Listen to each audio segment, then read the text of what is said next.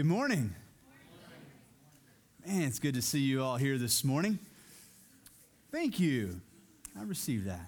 If you're visiting with us here this morning, uh, what an honor it is to have you here with us today. If I haven't had a chance to introduce myself personally, my name is Jason. I have the honor of serving as pastor here at Solid Rock Church, um, along with the other elders, of whom, whom Ken, who just prayed, is one. And, uh, and so if you're, if you're visiting with us, uh, look around. You're surrounded by an amazing church family, and, uh, and we're glad that you're here. Um, another thing that I've been thinking about here recently, um, church family at least, um, as fast as we're growing right now, um, a, a, lot of you probably have come on board here at Solid Rock with even, like the last year even, and so you still feel new. And, and so I was just thinking about this week that from, from week to week, we just need to be in like welcome visitor mode. Um, all of us, you know, remembering how intimidating it can be to walk into a new building and a, and a, and a strange new group of people. And yes, we are pretty strange here. Um, and, just, and just go that extra mile to welcome folks that you see, introduce yourself before and after services. And if that's you, you're visiting, hey, we're honored that you're here, truly honored. Um, we're going to be in Genesis chapter 22 in just a moment. If you want to go ahead and start flipping there uh, in your Bible, your phone, your tablet, your gadget uh, your laptop, whatever you use to get to God's Word. Um, if you don't have a Bible, we put uh, black hardback Bibles under the seats around you, and those are there for you. If you don't own a Bible and you want one, that's yours. That's our free gift to you. Take it home. I want you to have a copy of God's Word. Um, as we get ready to get started this morning, just a couple things. As Ken just prayed, we do have a team on the ground right now in the Philippines. They're out on Dinagat Island uh, doing their thing, ministering in the morning, afternoon, VBS at night. Um, we don't have a whole lot of communication. There's not uh, internet. they don't have cell phone service. So, what little bit of information we're getting is coming through a satellite connection. Um, but we hear things are going really well. Continue to pray for them. And, uh, and so, also, our kids, as Ken prayed, are at kids' camp. Um, and if you've been to kids' camp or youth camp, you know what an amazing, monumental spiritual experience that can be. Um, even if you don't know any kids who are there, um, as part of our family, just pray for those kiddos and those adult leaders who are sweating it out um, that God would make his, uh, his glory known to these little kiddos. And so, um, all that going on right now, midsummer, teachers are probably already feeling the, the, the, the, the timeline coming to an end. School's about to start. Students are feeling that as well. Um, it, is, it is midsummer. Um, but what an amazing summer that we've had so far as a church. And so, all the exciting things happening. So, here we go. Uh, this morning, we're continuing the Redemption Stories sermon series. If you haven't been here, it's okay. What we're doing is week by week throughout the summer, we're opening God's Word to read about His amazing redemption story that He's writing in our lives, every one of us. And then at the end of the sermon, we're listening to a video testimony from somebody from our church who's going to share a practical example of how this is played out in their life. And so we're going to continue that this morning. You're going to get to hear from Allie Lamb in uh, just a few minutes. Uh, and so this morning, the sermon title is um, Good Things Make Bad Idols. Good Things Make Bad Idols. Now, to begin thinking about what that even means, um, as God writes redemption stories, and what we mean by that is that God writes a better story with our lives than we write ourselves. We're, really good at, at placing ourselves as the hero of the story and, uh, and trying to manipulate the details to make ourselves look good. But in the end, we're really good at writing a mess a jumbled up, messy story. And through the grace of Jesus and what he's done for us, God comes in and says, I want to be the author. And so we surrender that story writing to him, and he writes a better story with our lives than we could write ourselves. And what's beautiful about it is he doesn't have to erase the mistakes that we've made, he doesn't have to edit that part out. He redeems those things. And so we call it redemption stories as God redeems our lives, every one of us, there's this process of having the idols of our hearts refined and eventually burned away from our lives in the way that you would burn uh, impurities out of gold or silver. You heat it up, the impurities come to the top, and then what? They're burned off. Now, as we think about what that means for us, some things about idols that we need to talk about. Idols are really hard to diagnose, okay, for two reasons. One, we don't typically we aren't typically cognitively aware of when our heart latches onto something and makes it an idol. We tend to think that idols are these golden calves, these statues of gods, and we don't realize that the everyday things of our lives can, and many times have, become idols of our hearts. Things that draw our affections away from Christ and to them. So let's think about what can be an idol A person. A person can quickly become an idol. someone that you love so deeply that, that all of a sudden they've taken the place of Christ in your life. Could be a, could be a good relationship, even, right? A, a spouse, a child, a friend, a family member. And so people can become idols. Things, things can become idols. Automobile, a house, a neighborhood, a lifestyle. Ideas can become idols. Dreams can become idols. Things we're chasing after, things we're working towards, anything that captures our affection and draws that affection off of Christ and onto it has become an idol. Now, a- another reason why idols are hard to diagnose is that they oftentimes masquerade in our good intentions. Good things in our life, God given gifts to us, can become and oftentimes easily become idols. So this morning we're going to be looking at the, how good things make bad idols. Genesis 22 is where we're going to be this morning. Now, background. So we just sang a song, and one of the lines in that song um, calls God the God of Jacob. And so you may not be totally familiar with why we would even call God the God of Jacob. When you hear that phrase, it's mainly an Old Testament title for God. He was called the father of or the God of Abraham, and sometimes he was called the God of Abraham, Isaac, and Jacob, or sometimes just the God of Jacob. And when you hear that title, what is being referred to is this amazing promise that God made first to Abraham that he was going to bless Abraham, give him children, and eventually build an amazing nation through Abraham's descendants. And that promise got passed on to his son Isaac, and then from Isaac to his son Jacob. And so when you hear God referred to as, as the God of Abraham, Isaac, or Jacob, what we're hearing is this reminder that God made this amazing promise to build a nation, but that's not the end of the promise. God said, Not only am I going to build a nation through the descendants of Abraham, I'm going to bless all other ethnicities through this nation, which is where we come in. We've been blessed through Christ, who truly was a Jewish Messiah, but he died on the cross, not just for the Jews, but for all of us. Truly blessing the nations. And so when we start reading in Genesis 22 to kind of have an understanding, we kind of need to know a little background about who Abraham is and what the promise is that God has made. So we're going to start in verse 1 of chapter 22 in Genesis. After these things, God tested Abraham, and he said to him, Abraham. And Abraham responded, Here I am. So, a couple things we need to look at first. After these things, after what things?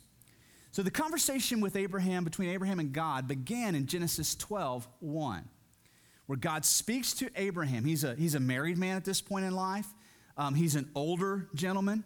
Abraham and his wife Sarah were, unable to conceive and have children. Um, but he had already um, had, had began to manage life in such a way. He had acquired wealth and livestock and, and land. He was still living in his father's uh, region, his father's land. And so God speaks to Abraham out of the silence, and, and Abraham says, Yes, Lord. And he says, Here's the deal, Abraham. I want to bless you. God says, I want to bless you. He says, I want to do something good for you, something you don't deserve. I want to bless you. I want to. I want to take you and your wife who have no children. I'm going to bless you with children. Those children are going to become a great nation. And then through those children who become a great nation, I'm going to bless the nations. That's the promises of Genesis, of Genesis 12. Now, first off, um, Abraham's first response was, okay, God, let's go. He packs up his things and he goes. But just shortly after that, same chapter, we see Abraham taking things into his own hands and he begins to lie about his wife, calling her his sister so he doesn't get killed. And so from Genesis 12 to Genesis 22, where we're reading, several big things have happened. The next thing Abraham does, he says, Well, my wife, she, God, she's kind of old. So, and she's barren. So, in order for this promise to be fulfilled, I better, again, take things into my own hands. And so I'm going to conceive a child with her maidservant. Maybe that's what God meant. So he does that. God speaks again Abraham, that's not what I meant. I'm to, I made you a promise. I'm going to fulfill it through your wife, Sarah. And then after that, they conceive, they have a child. Now, in Genesis 22, God's going to ask Abraham to do something with that child that's incredibly remarkable. Look at what he says. So, verse 1 again after these things, God tested Abraham and said to him, Abraham, and he said, Here I am. Now, before we get to verse 2, one other thing I want to note God is initiating a test here, right? I mean, the word clearly says that. God's going to test Abraham. What's interesting is last week in 1 Peter 1, we read about God testing us, didn't we? That God tests our faith through various trials, refining us in the similar way that you refine gold. And so the same God who's speaking in 1 Peter 1 is speaking here. And so he's initiating a test for Abraham to test his heart and to test his faith. And here's what he says to Abraham, verse 2. And he said, Abraham, take your son, your only son, Isaac, whom you love, and go to the land of Moriah and offer him there as a burnt offering on one of the mountains of which I shall tell you. Now, when I read that, it makes me cringe a little bit. I'm a dad. If I just for one minute try to put myself in Abraham's shoes and imagine God telling me to take one of my boys to the land of Moriah, and when I get there, God's going to show me which one, which mountain to take my son up on and to offer as a burnt offering. It makes me cringe a little bit. And that's what we hear when we read this, right? But here's what Abraham's hearing when God says this. So we read, Abraham, take your son up on the mountain and kill him. Here's what Abraham, I believe Abraham's hearing. He's hearing the voice of God saying, Abraham, do you trust me? Abraham, do you trust me? Now, why would I hear it that way? Because, see, I have to read Genesis 22 in light of all that's happened so far. And Isaac wasn't given to Abraham um, as a fulfillment of Abraham's crying out to God, God, give me a son so I can be happy. Isaac doesn't just represent momentary joy in Abraham and Sarah's life.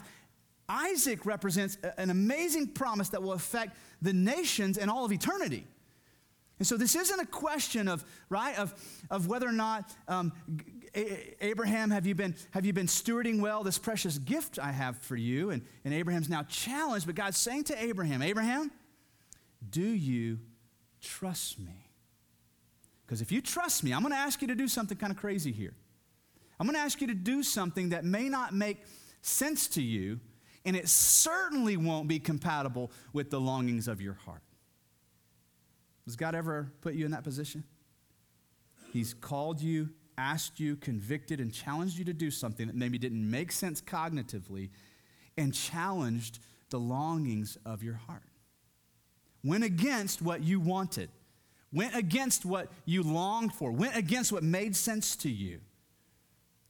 See, the, the challenge here in Abraham's mind is do you trust me? Now, Genesis chapter 22, verse 3, we read the account. So, verse 3 says So Abraham, he rose early in the morning, saddled his donkey, took two of his young men with him, and his son Isaac, and he cut the wood for the burnt offering and arose and went to the place of which God had told him. So, what we're getting now is not only was Abraham willing to trust God and go, he seems to have no apprehension about it. He, he gets up early, he cuts the wood. He gets two of his young men ready to go. He packs up, gets Isaac, and he's headed out. And from what we can tell from this vantage point, is he intends to obey God, right? Right? But, but here's what we have to understand this isn't a child that Abraham doesn't love. This is his only son in whom he loves. So, verse 4 On the third day, Abraham lifted his eyes and he saw the place from afar. Then Abraham said to his young men, Stay here with the donkey. I and the boy will go over there and worship and come again to you. So here's what I want us to take from that. One, I'm just trying to imagine being a dad in this scenario. I'm not really sure what's about to go down, but I don't know that I want anybody else around. And whatever's about to go down, it's going to be between me and the Lord. Because here's the thing these young men, they probably aren't going to get this, right? Could you imagine being one of those young men? This is your boss. He said, Hey, we got a work project. You're going to need to come with me, and we're going to do some traveling. And then, oh, the point of this project is I'm going to kill my son. Right? You guys stay here. You're not going to get this, right? Because you, don't, you didn't have this conversation with God. It's not going to make sense to you. Matter of fact, you might try to get in the way. Stay here, stay with the donkey. Me and the boy are going up. But did you hear what he said? We're going to worship and then do what? Then we're going to come back. That's incredibly confident, isn't it? He goes on to say this. Verse 6 And Abraham took the wood of the burnt offering and he laid it on Isaac his son. So packs it up, bundles it up, probably places it, straps it to his back. And he took his in his hand the fire and the knife, and they went both of them together. Verse 7. Now here's what we know about Isaac. He is not a toddler anymore. He's grown up to the point where he can not only articulate his questions and feelings, he's able to cognitively process what's going on. C- can you imagine? Parents? Right? Now it's beginning to not make sense to your kiddo. Look at what he says, verse 7. And Isaac said to his father Abraham, My father. And he said, Here I am, son. He said, Behold, this is Isaac speaking, I see the fire and I see the wood, but where is the lamb for the burnt offering? So Isaac is beginning to process what's happening here. We're going, we're to go do, we're to go provide or give a burnt offering to God. He was very familiar with what was taking place, but something was missing. Where's the lamb?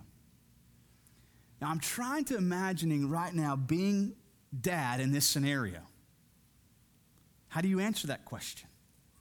Because, see, you can leave the young guys and the donkey behind, but Isaac goes with you.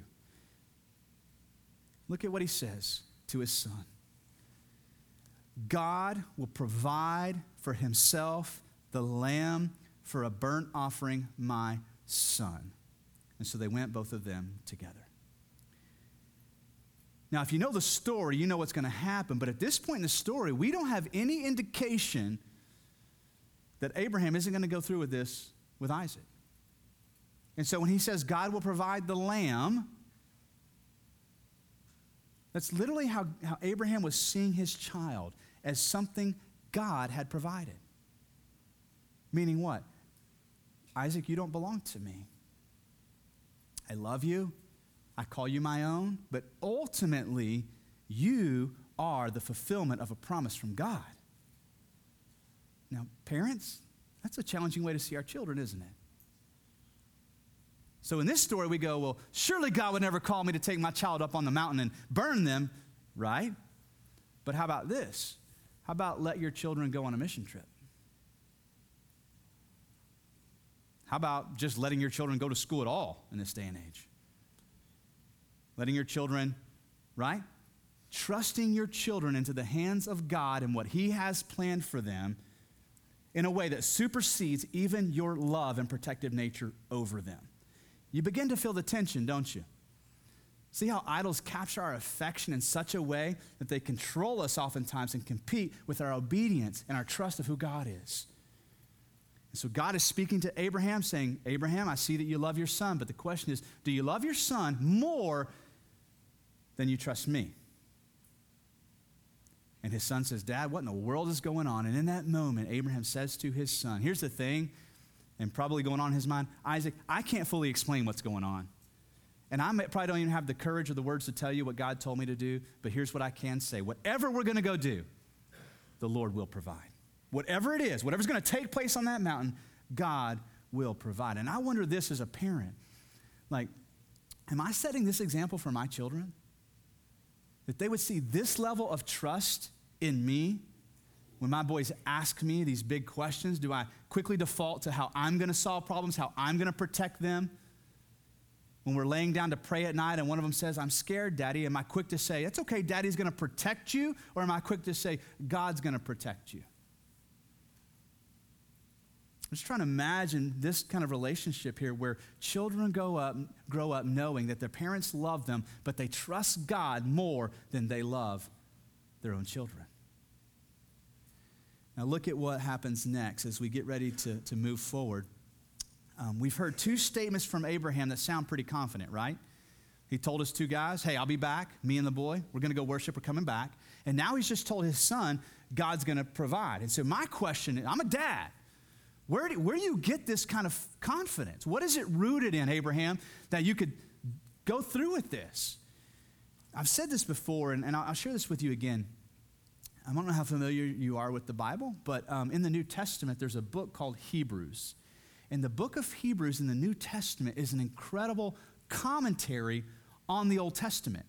It explains many of the things that happen in the Old Testament, many of the stories, many of the worship traditions of the Israel, Israelite nation. And this is one such story that we get some really good insight into what is going on in Abraham's heart in this moment. In Hebrews chapter 11, we read about Abraham. And in verse 17, the author of Hebrews says this about this moment that we're reading about. He says, By faith, Abraham, when he was tested, offered up Isaac, who he had received, uh, excuse me, and he who had received the promise was in the act of offering up his only son. Now let's stop right there. So there was no intention from Abraham to bail, right? He doesn't have in the back of his mind plan B, right? So he's not just going through the motions, waiting to get to the last minute, and then, right? And then bailing on, on God's plans to initiate his plans. He was in the middle of doing this, is what God's word says. But not only that, look at verse 18. So the son that he's offering up, verse 18 says, Of whom it was said, through Isaac shall your offspring be named. God had made a bigger promise here. Verse 19 about Abraham. He considered that God was able. And we can really just stop right there. Now we know what was going on in Abraham's heart. He fully intended to go through with this. At the same time, he saw Isaac as a fulfillment of a promise God that had made that was huge. And he knew that ultimately, even if he couldn't explain it to these helper, these men who went with him, even if he couldn't explain it to his son, even if he couldn't explain it to himself, he, his faith hinged on this idea God is able. God is able. Now we read from the rest of Hebrews 11 19, he considered that God was able even to raise him from the dead, from which, figuratively speaking, he did raise him or receive him back. So ultimately, God knew, or Abraham knew, that God had made a promise and he meant to keep it. I don't know how he's going to keep it, but he's going to keep it. Did it make sense to Abraham? I don't think it did. Did he have a good answer for his son? No. But it reflected where his trust was, didn't it? God is able to provide. And from Abraham's perspective, even if he went through with it, God was able to resurrect Isaac from the dead. Now, verse 9, here's what happens. Verse 9, when they get to the place, they came to the place of which God had told him. Abraham built the altar there and laid wood in order to bound Isaac his son and laid him on the altar on top of the wood. Now, if it wasn't tense enough, I mean, he's on the cusp right here of doing something incredibly hard.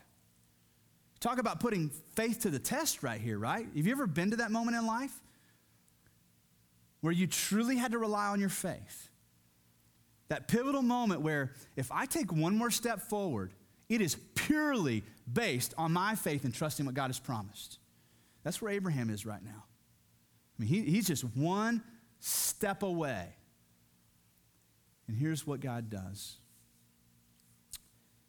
Verse 10 Abraham reached out his hand, he took the knife to slaughter his son. But the angel of the Lord called to him from heaven and said, Abraham, Abraham. And he said, Now, this is the third time he's used these words in this story. And I feel like this is a sense of relief right now for Abraham. I really do. Here I am. Whew. Pause button. I'm right here. What? Ch- change of plans? Hopefully, right? What, God? Here I am. I've done what you've asked. Here's Isaac. He's on the altar. We built it. He's bound to it. The fire, the knife, they're right here. God, here, here I am, God.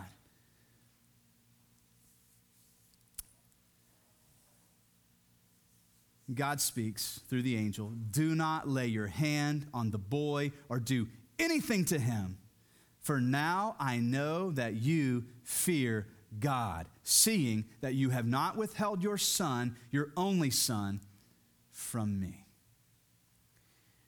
Now, what we have in this story of Abraham and Isaac in Genesis 22, on one hand, is an amazing foreshadowing of what's to come. This amazing story that's going to happen thousands of years later, where God Himself sends His Son, Jesus, to the altar to die.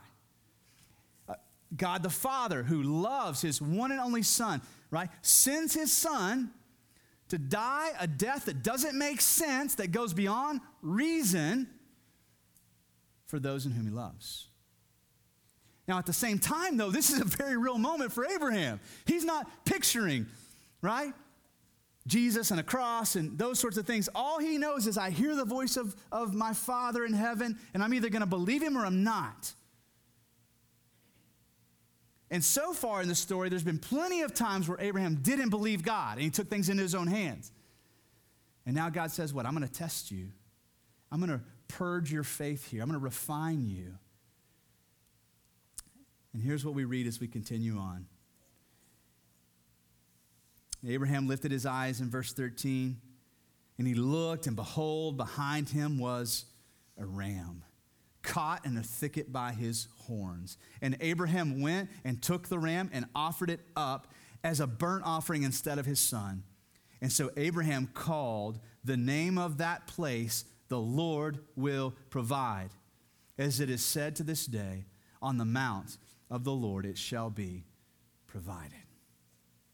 Now, let's talk for just a minute because what we've just witnessed by this account is Abraham, a man who believed God, being brought to a place of testing to where he's challenged to either lay down his love for his son by trusting in God or to lay down his trust from God and to take a hold of his love for his son. As a dad, I'm having a harder time in imagining a more challenging decision to be made. And what Abraham does is he builds an altar and lays down his idol, the love he has for his son, in trust of God, and puts it on the altar. Now, here's what I'm wondering today I'm wondering what idols, I wonder what idols we have in our own lives today. I wonder what things, objects, or ideas have so subtly become idols in our own hearts. Just wonder what it is that would challenge you today. Whether or not you're going to lay down your love for that thing, that person, or this idea and trust God. You know, we get some examples in the New Testament of good things that make bad idols. I can think of a couple of examples. One is the, um, the story we call the rich young ruler. Um, it's, a, it's a story of a highly moral and a successful man who comes to Jesus and he says, Jesus, I want to get in the kingdom. And so he said, I need to know what I need to do to get in the kingdom. And so Jesus starts talking to him about morality and obeying the Ten Commandments. And evidently, this guy was a pretty moral guy. And so he holds up his morality as an idol. Says, Jesus, look what I've done. I, I actually obey the Ten Commandments, unlike all these other people around here. Jesus said, Wow, that's fantastic. Good job. There's still one thing you lack, though. I need you to go home and sell all your stuff and give it to the poor, and then come back, and I want you to follow me. And then what do we read right after that? The man goes away sad because why? He had many possessions. And so for that guy, his possessions were the idol, right? His love and his affection for his stuff superseded his willingness to believe and trust the Lord Jesus. I think about a more subtle example with the story of Mary and Martha. Maybe some of you ladies can relate to this one. You probably know the story all too well. Two sisters, they are housing Jesus. He's come to their house to hang out and to stay and to eat and be with them. And so you've got one sister busy in the kitchen, serving Jesus, getting dinner ready, cleaning up, making sure everything's nice and neat and ready to go. And then you got another sister, Mary, who's what doing what? She's, she's sitting on her duff in the living room, hanging out with Jesus. And if you read this story, what happens is Martha gets angry. She gets angry. She's perturbed. Why? Because serving Jesus right now is the most important thing, and you're in there on your duff, just hanging out, not helping me. And then she goes so far as to tell Jesus, Jesus, will you tell my sister to get off her duff and get in here and help me serve you? I love it. And Jesus says, What? Martha, Martha, Martha, Martha, you are worried about a lot of stuff but your sister has chosen the better thing. See, even our serving Jesus can become an idol. even our volunteering and serving other people and working at the church, even those things can become idols, right? Good things that when they compete with our love of Jesus, right, can become idols. I was thinking of a more practical example, even here in our own church. This happened years ago, and uh, I won't share the names of this story. Most of you wouldn't know them anyway. They, they don't go to church here anymore. But was in a counseling situation with, with a young man who was a young father and um, a husband. And um, this particular individual had um, committed some sin, but he had done it at work and he had broken company policy. And so, through confession to his spouse and to the ministry staff here at the church, we had surrounded his family, loved on them, counseled with him, encouraged him that, hey, the, the way you get past this is confession and openness. And because this happened at work, you really need to go talk to your boss. Now, can you imagine, guys, being in that scenario? Your boss has no idea. And if you don't go tell him or her, they'll never find out. And I'm going to tell you, and this was a wrestling match for a few days for this particular young man. What, right? What, could, what might happen? I might, I may lose my job. I mean, at the very best, I might get demoted or I'll never be trusted again. There's no way I can go, right, and tell my boss I did this here at work. I might lose everything. It was a wrestling match for a few days. I'll never forget praying for this young man as he wrestled with whether or not he was going to go do this. And ultimately, what it boiled down for him was what? Do I trust God more than I trust in my ability to provide for myself? He was in a very similar position. Do I truly trust God to provide? Right? Who gave me this job? Who gave me the ability to get this job? Do I trust Him more than I trust in my ability to keep this job? And, and here's the thing praise God. He, he shared it with his employer. The employer took it really well. I don't know that he fully understood because I don't think he was a believer why this young man had to come confess this to him. But he did it. He kept his job. The Lord blessed him. But even, you know, we look at the story of Abraham, but Abraham was prepared. Even if this doesn't work out the way I want it to work out, I'm still going to trust God.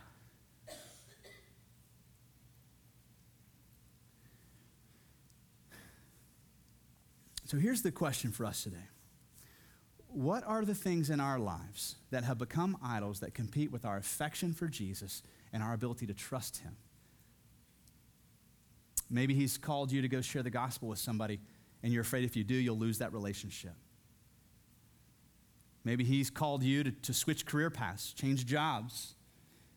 Maybe He's called you to go on the next mission trip, or by all means, maybe God's calling your family to pack up and move permanently as missionaries. Maybe you're a teenager here today and you're in a toxic relationship, and God's calling you to let go of it. And you're afraid if you do, you'll lose whatever sense of identity you had and this feeling of being loved or wanted. And, and God's saying, listen, you're going to trust me or you're going to trust in yourself in this moment?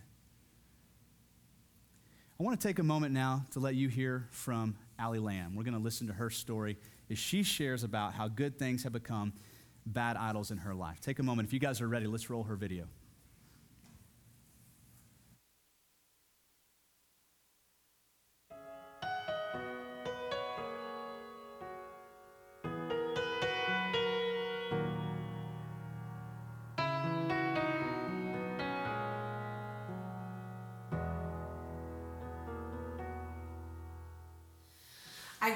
Fort Worth, Texas. Um, my parents love the Lord so much, and I am thankful to have been raised in a home where His presence was always near through their relationship with Him. Uh, when I was eight, I began my personal relationship with Jesus, and at 16, I felt a very strong calling to mission work outside of my bubble of Fort Worth, Texas. From then, I was given opportunities to, to leave Texas uh, one to two times a year on different trips to, to share the gospel. Over the next several years, through high school and on into college, God provided opportunity and provision and calling to be a part of His ministry in various locations. I loved being a part of the calling that um, Christ gives all of us to go and to make disciples of every nation. However, because of my pride and my arrogance um, with which I struggle, I, I allowed these trips and these experiences and these ministry opportunities to become a sort of a crutch. It, it was almost as if I was only close to God and near to Him and in His presence when I was doing something um, in ministry outside of the.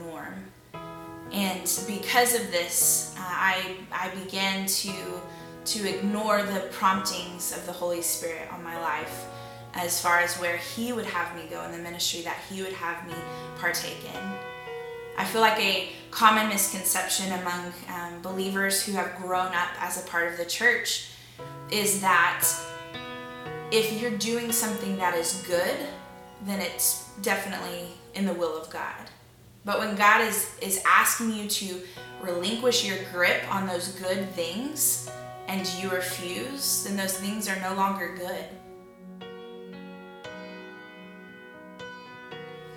Uh, one summer, I took a position overseas. I had felt that God was gently closing that door all year long, but I stuck my greedy fingers in and pried it open. I spent the summer behind a camera, documenting others sharing the love of Christ. I documented others getting to partake in this ministry that had become so dear to my heart. And God's glory was was shown and his work was done and his name and his gospel was proclaimed, but I was merely a spectator at this point. I was no longer an invited participant. I was just watching others do what my heart had desired to do. When I returned to the US, I felt very empty and very far from God and very angry with Him. I felt that He had shorted me, that um, He owed me something for my service and he had not delivered. And so God allowed me to feel the pains of growth through that. I fell into a depression and uh, a dark night of the soul in which I just have lost my affections for worship and for ministry. It was it was a hard time and a time when I felt like I had really lost myself and my identity during that time of just kind of feeling lost and depressed, um, there were Sundays I was away at college and um, didn't have a lot of accountability whether or not I was going to church, and so I just stopped waking up on Sunday mornings. I had no private prayer life, um, no um, time spent in the scripture. And about a year later, of after God um, pursued me, He re- restored to me the joy of my salvation.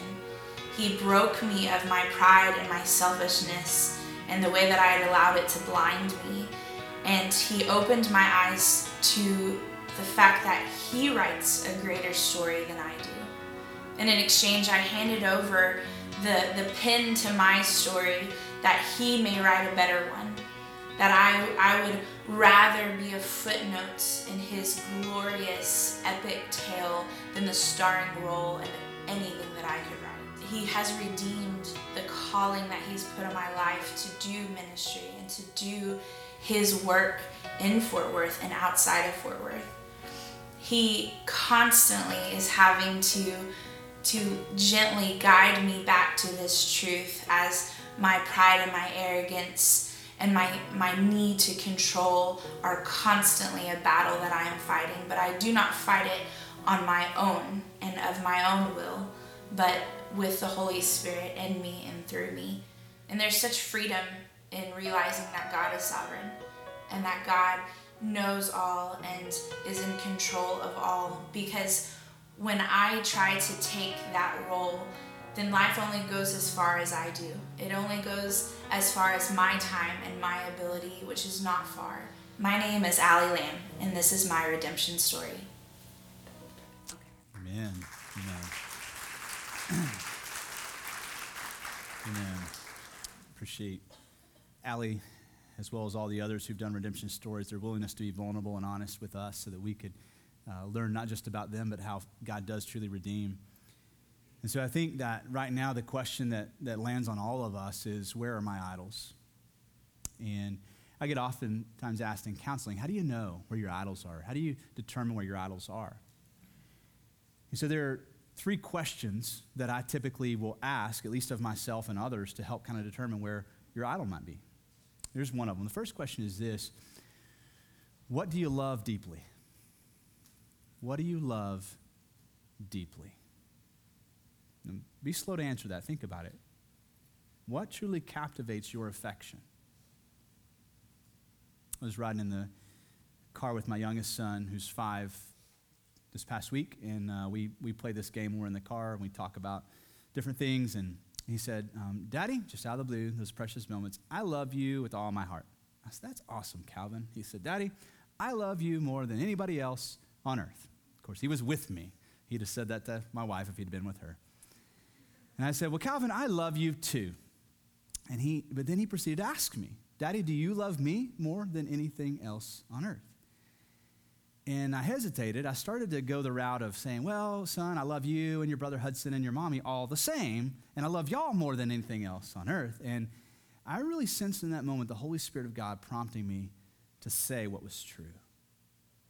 And so I said back to Calvin, I said, Calvin, I love you and your brother and your mother more than any other people here on earth, but not quite as much as I love God. And it hurt his feelings, which was what I wanted to avoid hurt his feelings for a minute. And I could tell he didn't like that answer. And I said, And Calvin, I appreciate you telling me that you love me, but could I tell you something?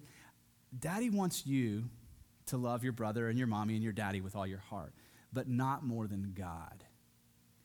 And here's what happened in my heart. I don't know what's happened in his little five year old heart. He was probably playing with Legos in his mind or something, right?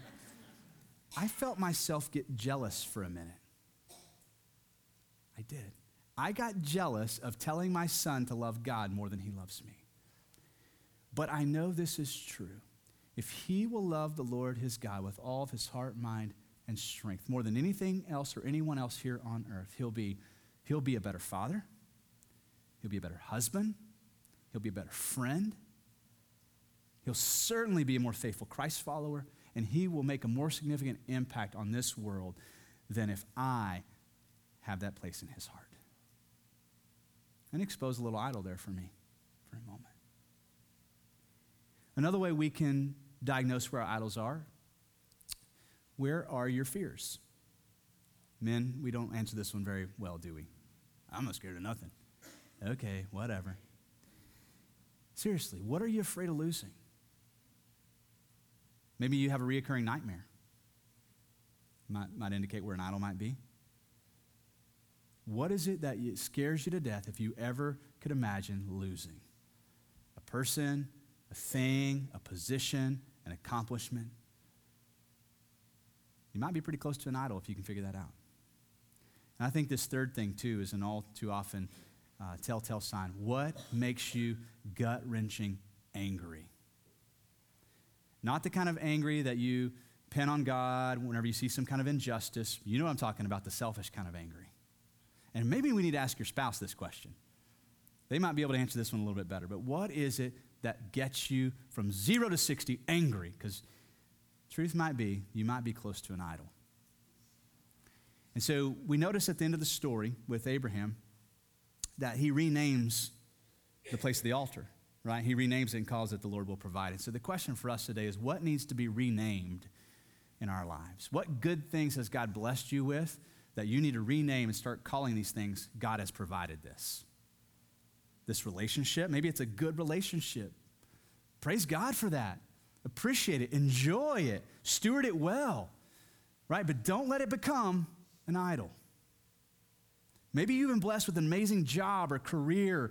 You get to do something that you really enjoy and you really feel like God's using you in this world. Enjoy that, steward that well. But maybe you need to rename it. Not my job. Maybe you need to rename it the job the Lord has provided. Maybe you've been blessed financially. Maybe you've been blessed with amazing possessions and these sorts of things. And maybe the problem isn't that God's blessed you with them, it's that you call them yours. You say, my house, my stuff. Maybe those things need to be renamed today. The things that the Lord has provided. And so there are two ways that we see in Scripture that God extracts idols out of our hearts. Okay? The one we read about last week, 1 Peter 1 and James 1, he uses trials of various kinds to refine the idols out of our hearts. Okay? The second way that God does it is just what we just read here in Genesis 22. His Holy Spirit comes to you, speaks to you, and says to you, Listen, you need to let go. Now, both are hard, right? Both are hard, but maybe today you sense the Holy Spirit of God saying to you, There's something good I've blessed you with that has captured your affections in a way that it means more to you than I do. So here's what I want to do I want to invite the worship team to come back up, and I'm going to pray for us that we could spend some time truly thinking about what are those things that capture our affections, those things that we're, we're driven to hold on to in such a way that they've become idols to us, that we love more and we trust more than even God Himself. So let's pray together. Um, Father, we bow in in prayer this morning because we, we truly believe. We do. We believe that you're real. We believe that you are all knowing.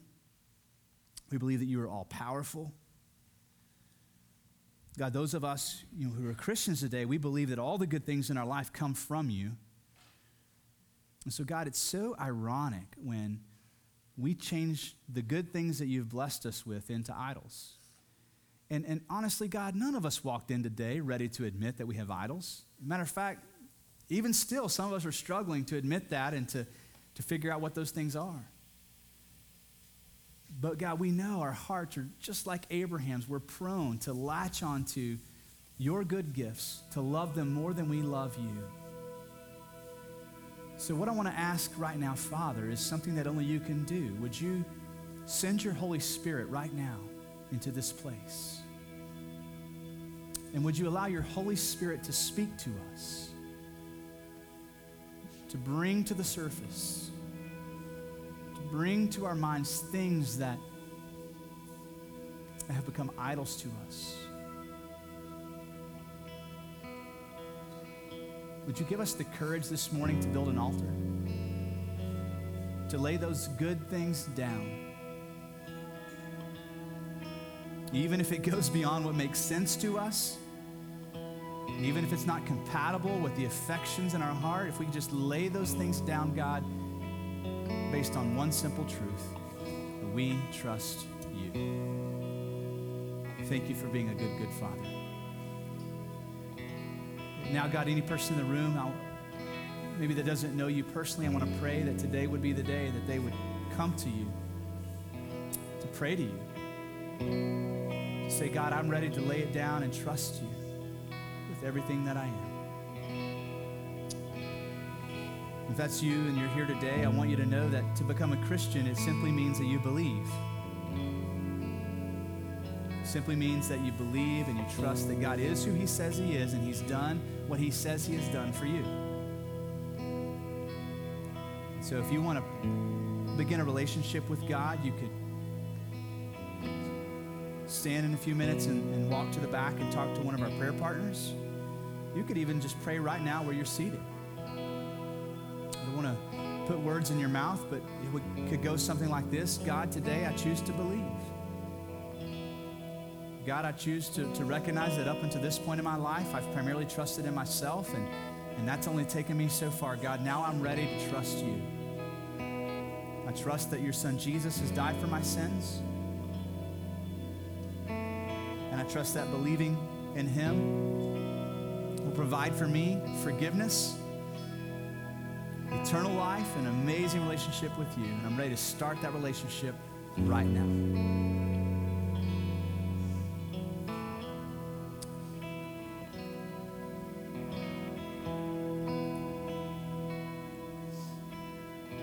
God, we surrender this time to you now. You do what you want to do with it. Move us, work in us, awaken us, convict us, challenge us, encourage us, God. We lay ourselves before you now. Holy Spirit, come. We pray in Jesus' name.